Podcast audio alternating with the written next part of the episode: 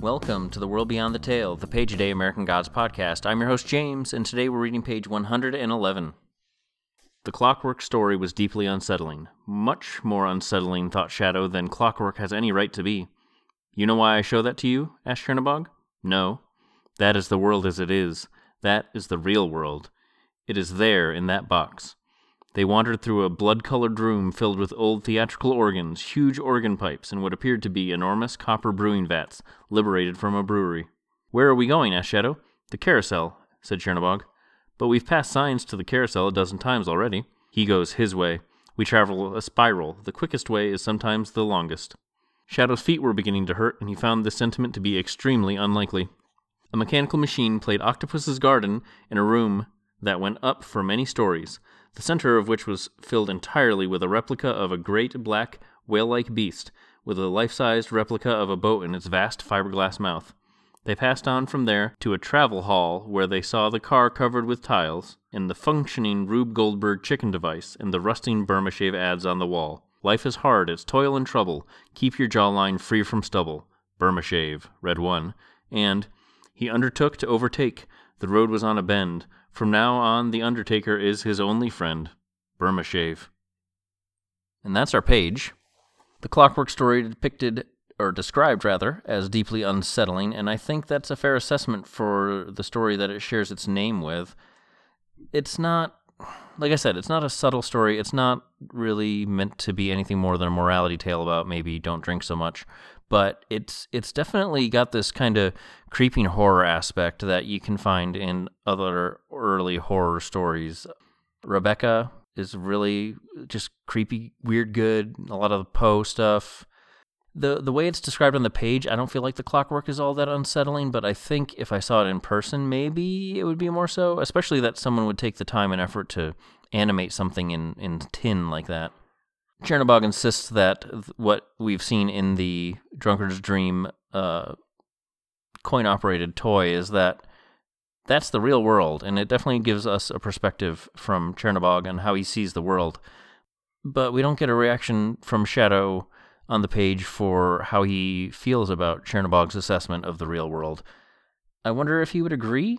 I think maybe he might at this point in the story. He's definitely down. His wife has been dead for less than a week. He's been out of prison for less than a week. And I don't know what he believes. It's actually one of the central questions of the novel is, what does Shadow believe?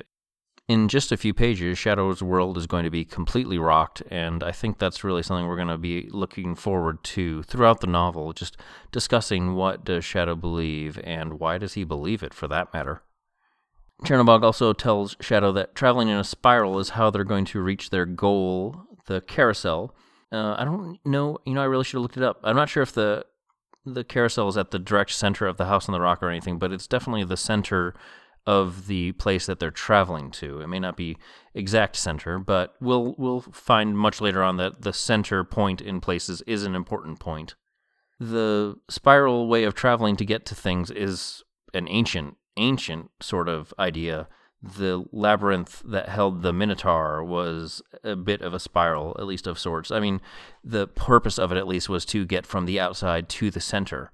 And it's definitely a popular sort of thing even now. Uh, Westworld, the first season at least, being pretty obviously using the the labyrinth and the spiral as a means of traveling, but also as a means of traveling inward to oneself, which I'll talk about in a little bit here. Oh, no, I'll talk about it right now. It's generally, though, thought to be a representative of a journey within and a pilgrimage within, typically within oneself, although it can also be a literal, physical, internal journey. In Christianity, the labyrinth actually shows up in designs as early as the fourth century and may go back to ritual Easter dances on Easter Sunday, although there's other historians that contest this and suggest that they're, once again, representative of the journey, not the journey itself, but representative of traveling to the Holy Land.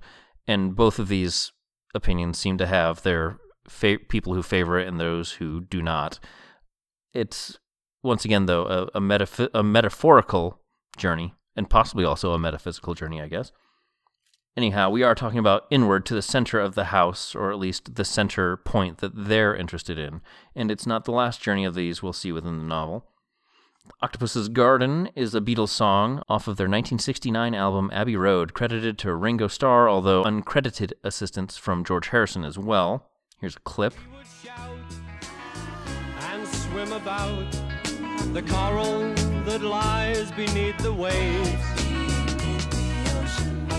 Oh, what joy for every girl and boy, knowing they're happy and they're safe.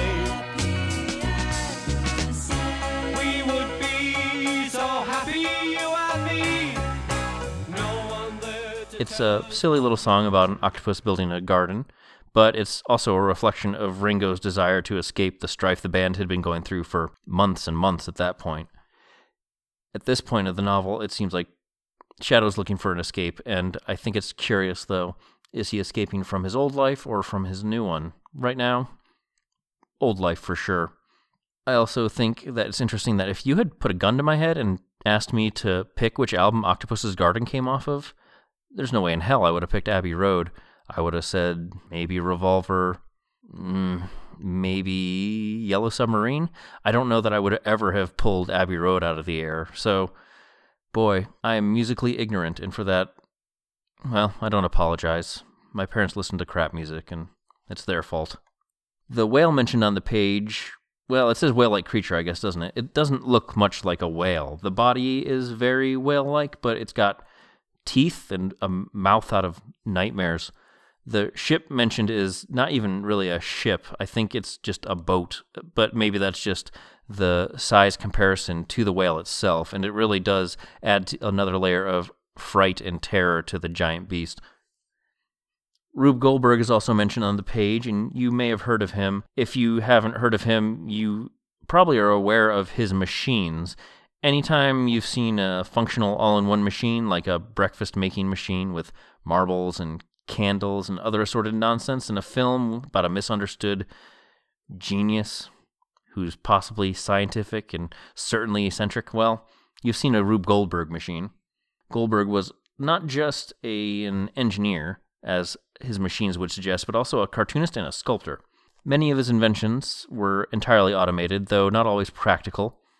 My favorite named one, at least, was Professor Butts and the Self-Operating Napkin, which was not a official machine, but it was a illustration he made, and it's wonderful, both in name and in design. The page proper, though, references a chicken device, and I'm not sure what that is. Looking at some of the machines that Goldberg designed, it could be a, a plucker, like a feather plucker, or maybe a way to collect chicken eggs easily. I couldn't find a direct one-to-one reference, especially with how vague it was on the page. The page ends with a pair of Burma Shave advertisements. The company, Burma Shave, started advertising in the nineteen twenties by putting up consecutive billboards, small rectangular ones, about five or six typically, and they would have, usually it would be a pair of rhyming couplets or some other set of rhyming lines. The advertisements were used through the fifties, but then cars got too fast and Dry, drawing the driver's attention away became more dangerous, and ads were stopped. Wikipedia had quite a few listed, although not the uh, not the not the second one. The second one I could not find, so that could be a game in parody. One of the best, though, I found on Wikipedia was "Every shaver now can snore six more minutes than before by using Burma Shave." Though there's, of course, racist propaganda Burma Shave ads from World War Two, which I'll leave to your imagination and let you look them up if you want to. I w- would not recommend it, but if you've seen some of the Superman, Batman propaganda covers from World War Two as well, then you probably know what to expect. Get in touch with the show at theworldbeyondthetale at gmail dot com or on Twitter at worldbeyondpod. Thank you to Julian Granganage for his version of Saint James Infirmary Blues, which we use as our theme song. And thank you for listening. I'll be back tomorrow for another page, and remember, only the gods are real.